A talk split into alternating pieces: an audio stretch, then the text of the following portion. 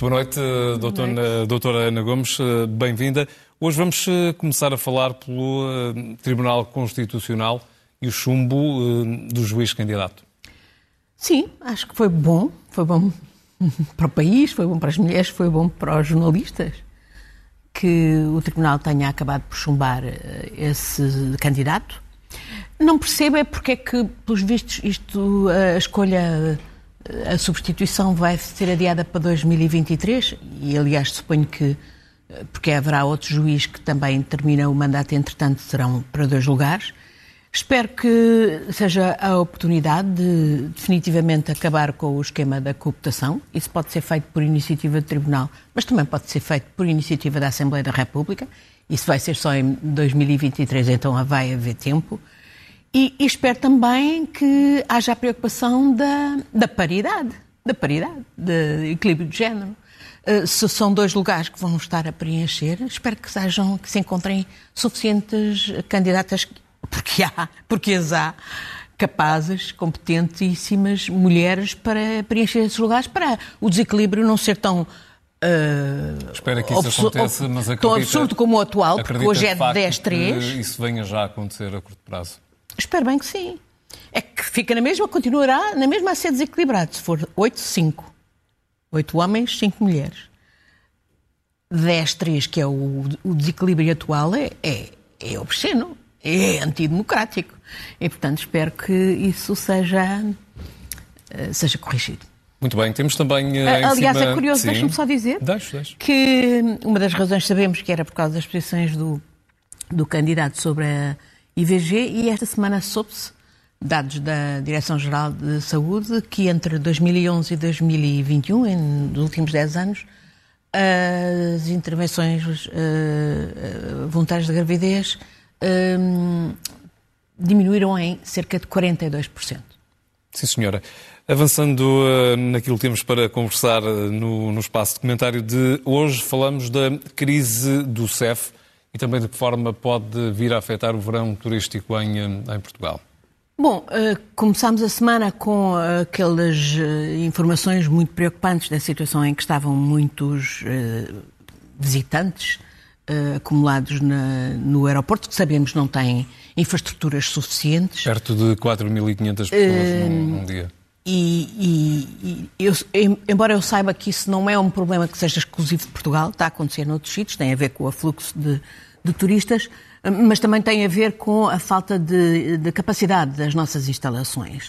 Uh, houve um plano que foi imediatamente acionado pelo, pelo Ministro e que acho que funcionou tanto que não temos notícias mais disso tenha, de que isso tenha acontecido. Eh, e que naturalmente implicou recurso a elementos da PSP, também concurso de outras entidades, ANA, eventualmente as próprias linhas aéreas para não uh, acumularem nos picos, digamos, horários.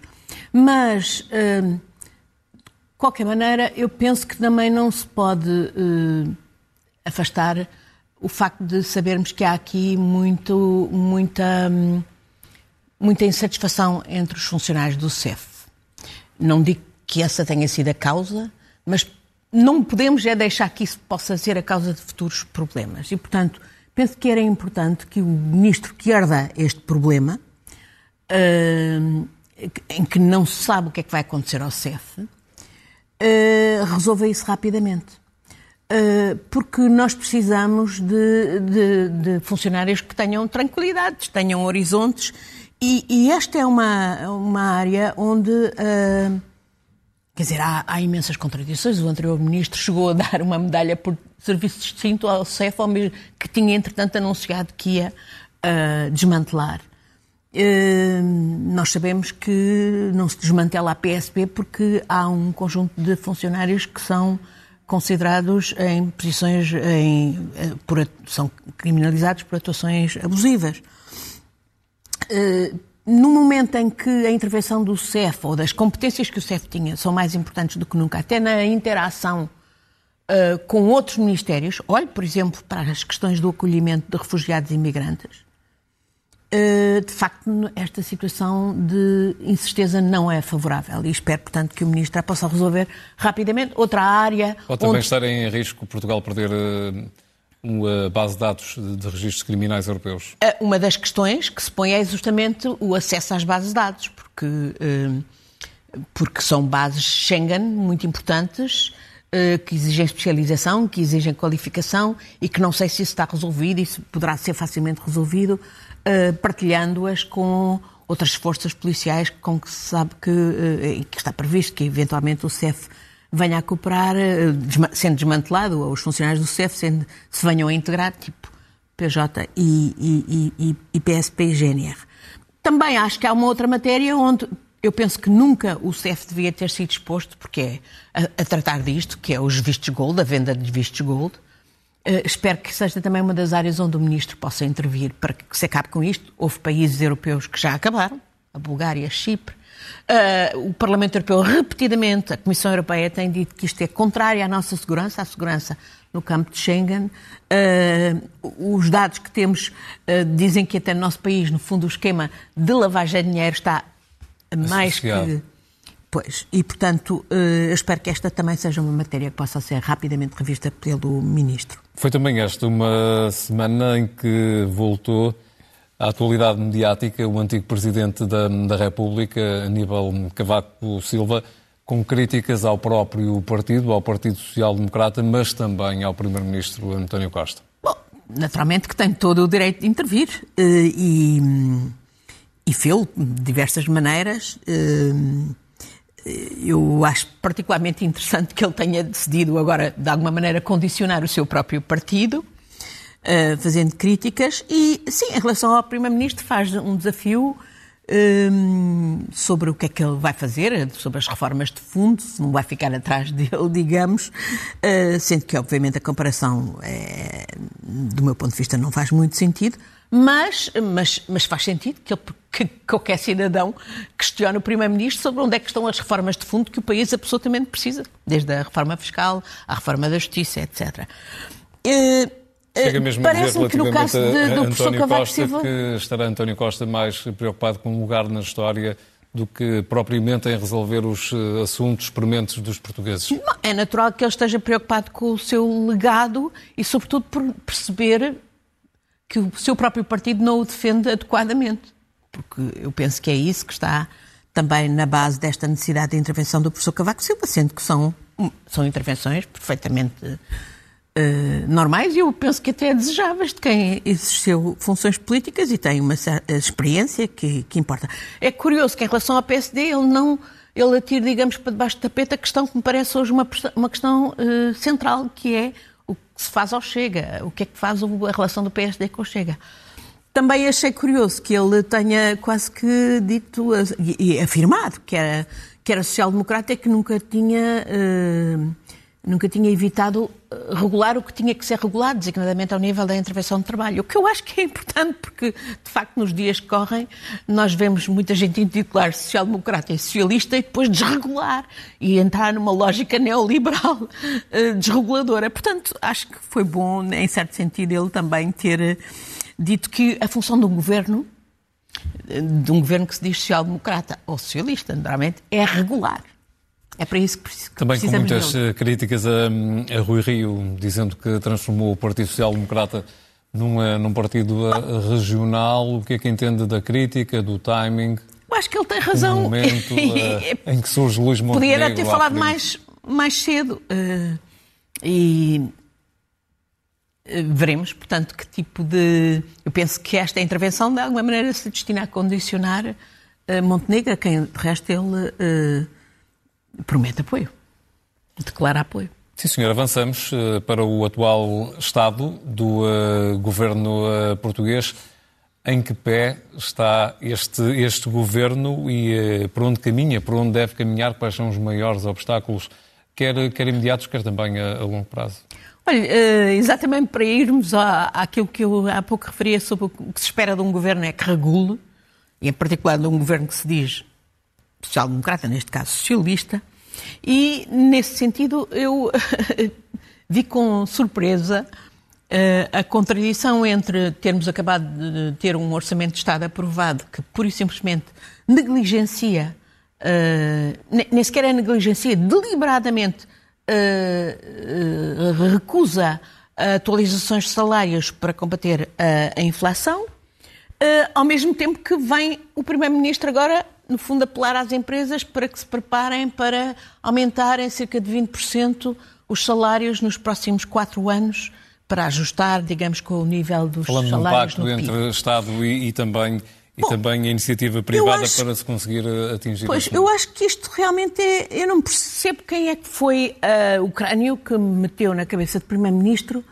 que uh, intervir uh, para fazer face à inflação, designadamente através de um aumento de salário já neste orçamento, seria desencadear uma espiral inflacionista. Se não está aprovado em lado nenhum, se há um país, por exemplo, que tenha uma um trauma com a, as espirais inflacionistas é a Alemanha e a Alemanha, por exemplo, tem previsto no dia 1 de outubro aumentar o salário mínimo em cerca de 22%. Eh, é porque, obviamente, esse efeito não é verdade, sobretudo quando eh, a inflação resulta de, de fatores que não têm nada a ver com os aumentos de salários, mas com fatores tão tão extraordinários como os que são o aumento dos combustíveis por causa, eh, entre outros aspectos, da guerra. Não só, Doutora Ana Gomes entende que, perante esta inflação galopante, não tem havido respostas à altura por parte, por parte do um, governo de, de António Costa? Sim, eu disse aqui, eu não percebo porque é que o governo abdicou de fazer aquilo que até a certa altura o próprio Primeiro-Ministro admitiu, que era intervir na formação dos preços dos combustíveis. Só ficou, se ficou pelo, pelo imposto. Uhum. e não pela intervenção na formação do preço o que podia fazer, até porque é acionista da Galp, o Estado é acionista da Galp, e também nesta questão dos salários, da atualização dos salários, quer salário mínimo, quer salário da função pública, sabendo do impacto, do efeito que isso tem nos salários do setor privado. Entender, seria, e porque as pessoas hoje. Para, porque a verdade é que os cidadãos o hoje. que ainda agora uh, começamos a trilhar e, e não sabemos toda esta incerteza a nível europeu e mundial o que é que poderá vir, vir por aí. Exatamente. E, sobretudo, quando estamos a ver que é o, o, o, o aumento dos combustíveis que depois se reflete em todos os outros aumentos e há, preço, e, há, e há, produtos de primeira necessidade que as pessoas estão a sentir já a aumentar descabeladamente, como é, por exemplo, o caso do, dos óleos alimentares, do próprio pão. Então não é para isto exatamente que um governo deve intervir para regular? Porquê? o nosso governo abster-se. Um governo ainda por cima que se diz socialista. Não, não consigo. Quer dizer, e é por isso que eu digo, até parece que o professor Cavaco Silva de repente é que é o, o, o arauto do socialismo quando lembra que ele próprio não se abdicou. Em algumas coisas desregulou, mas noutras ele regulou. E, de facto, aqui... Uh, esta. Hum, há aqui um, uma, uma, um, um complexo da, neoliberal não assumido. Da, que... da, oposição veio também já, já dizer esta semana que, relativamente a isto, o Partido Socialista está a assobiar para, para o ar. Hum, eu espero que rapidamente. Hum, e vejo essa intervenção do Primeiro-Ministro a apelar aos empresários, eh, exatamente já como um esforço de correção daquilo que, que até agora uh, anunciou.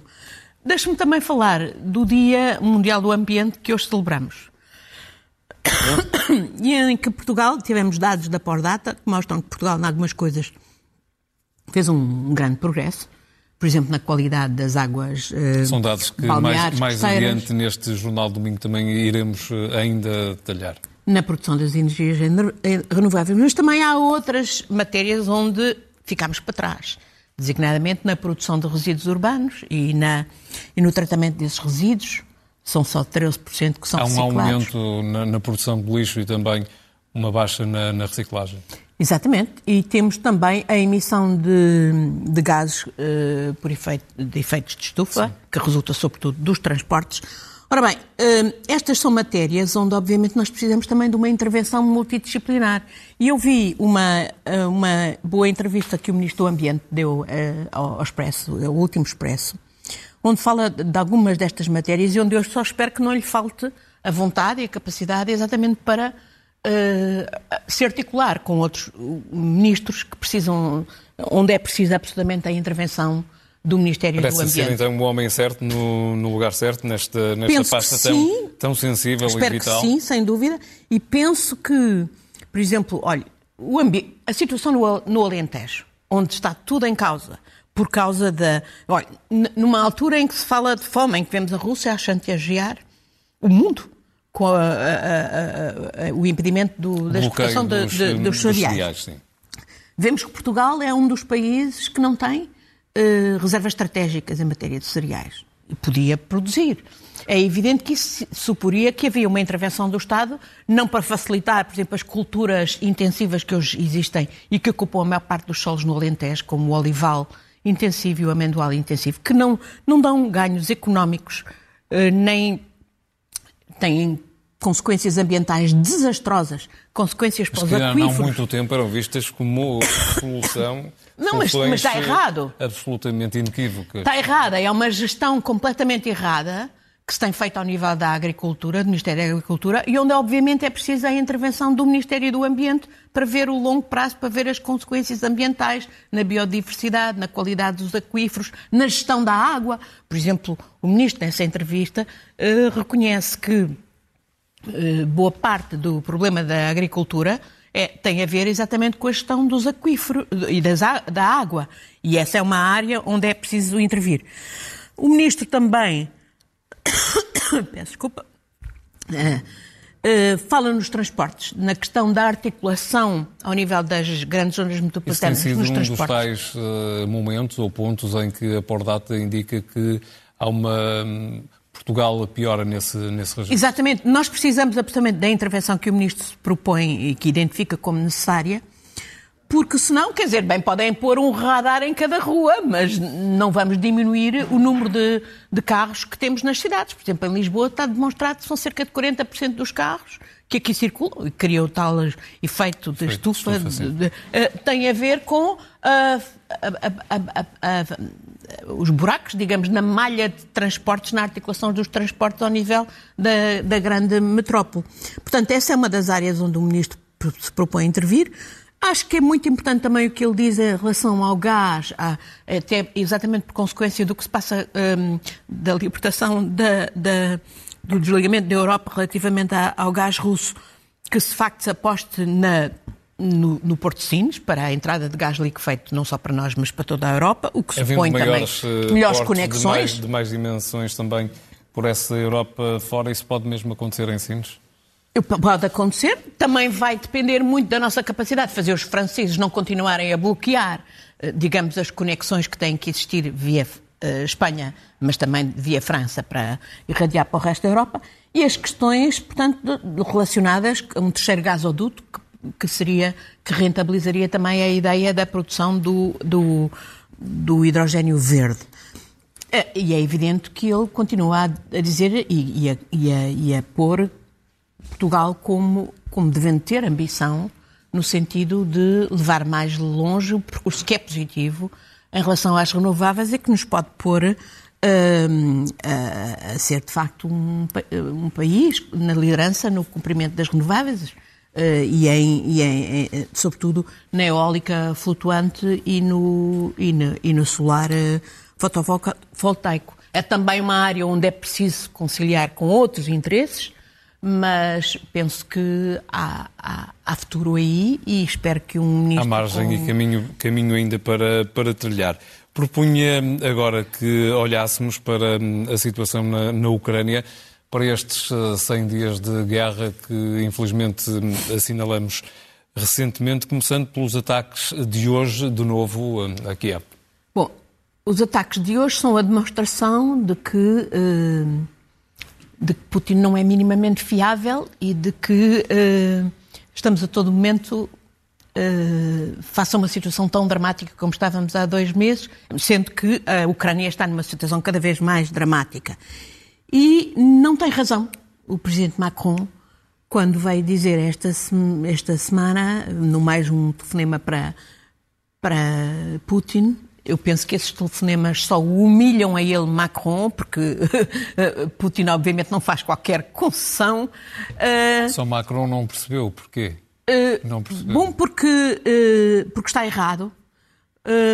porque, obviamente, nós precisamos absolutamente que a Ucrânia derrote a Rússia ali. Não se trata de humilhar a Rússia, quem, como disse o ministro Kuleba, o ministro ucraniano, Sim. quem humilha a, a, Rússia todos os dias é, é Putin.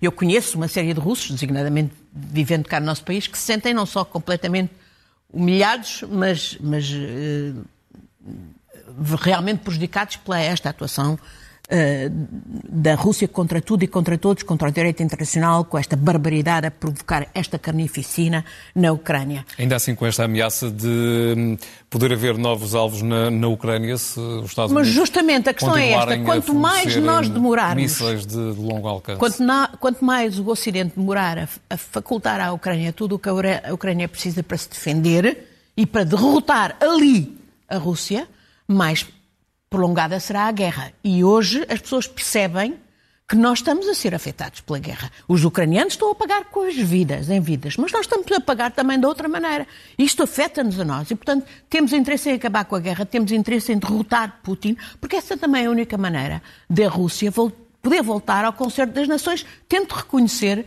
os erros que foi deixar-se enredar nesta direção, nestas sucessivas direções, com consequências tão desastrosas desde logo para o próprio povo Com Vladimir russo. Putin ao comando não será possivelmente não certamente viável. Não, não, certamente isso não, não será com Putin mas a verdade isso é uma questão que dirá respeito ao próprio povo russo Sim, mas o povo russo quer dizer como dizia há dias uma uma interlocutora uh, ucraniana, não é o povo, não é o Putin que está a bombardear, a violar crianças, a violar mulheres, crianças, uh, a bombardear uh, diretamente prédios de habitação civil, museus, etc. São cidadãos russos e eles têm que perceber que estão a ser instrumentalizados por aquele poder sinistro. E, portanto, a própria Rússia tem que se dar conta de que isto não é tolerável num mundo eh, em que se respeitam regras, designadamente do direito internacional, em que os países, grandes ou pequenos, não têm esferas de influências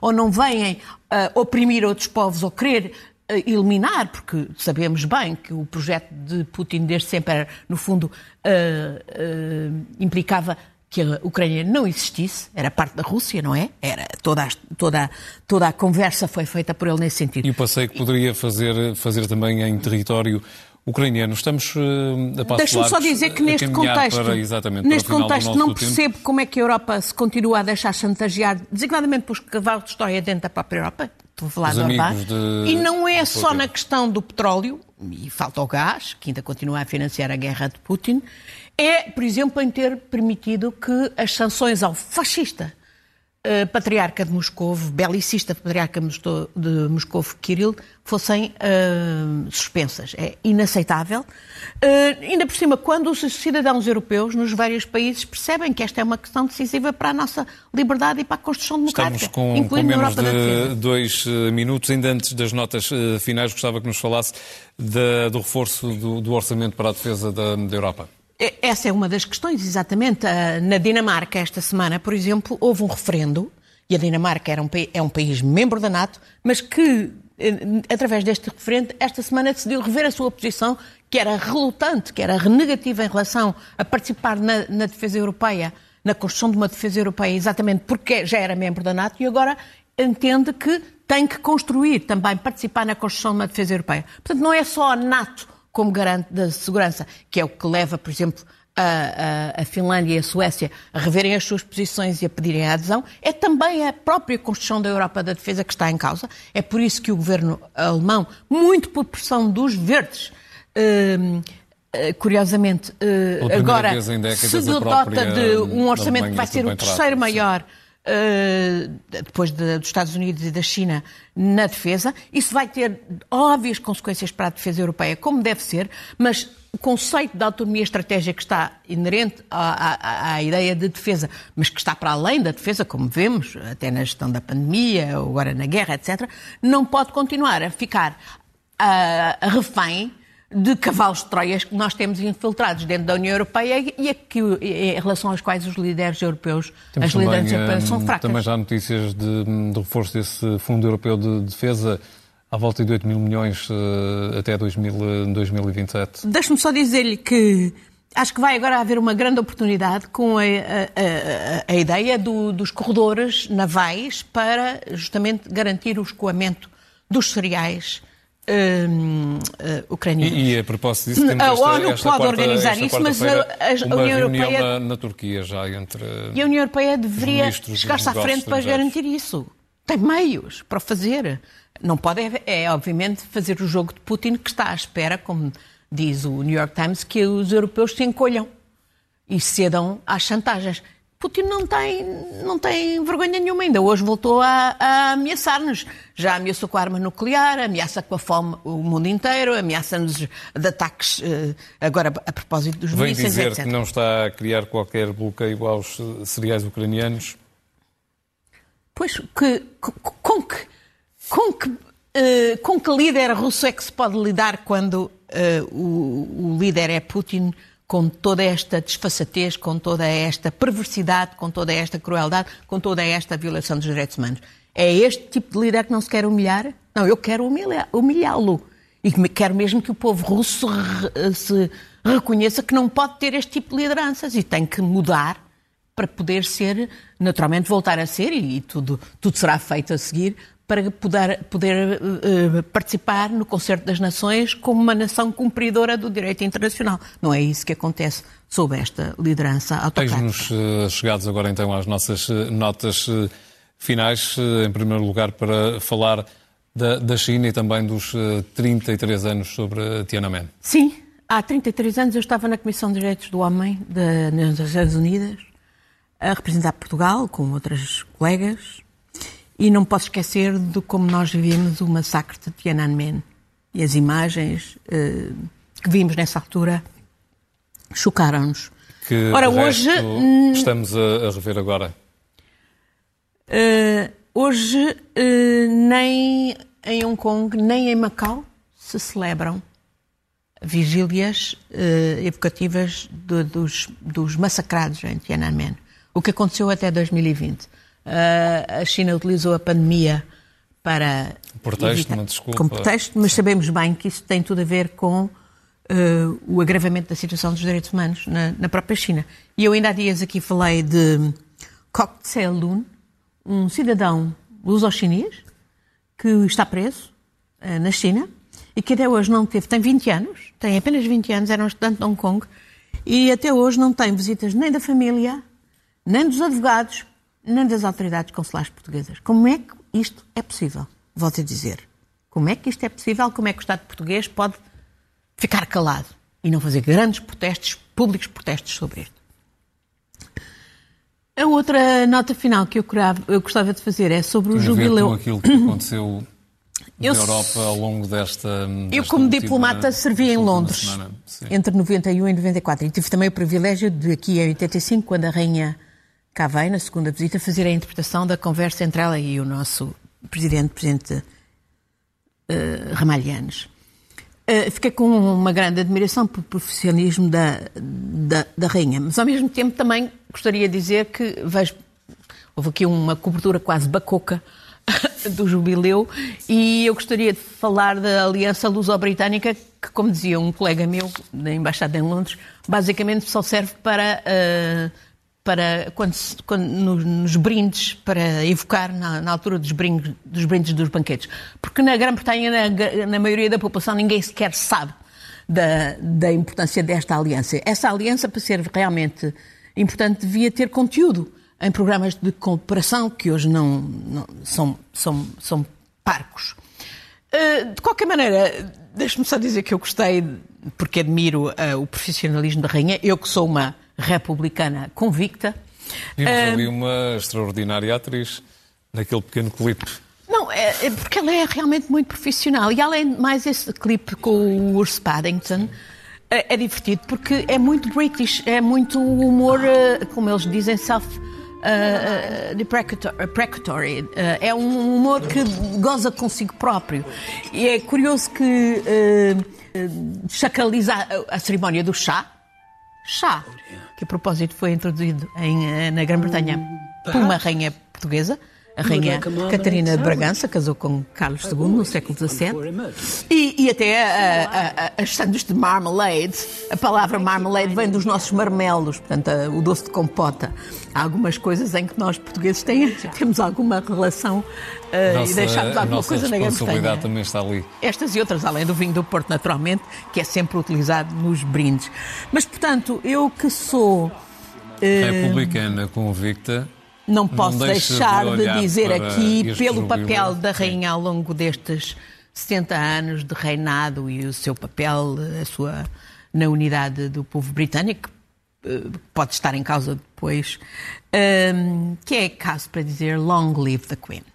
Ana Gomes, eh, muito obrigado. Termina aqui o nosso tempo e que bela forma de o eh, concluir. Espaço de comentário de Ana Gomes, semanal aqui na SIC Notícias.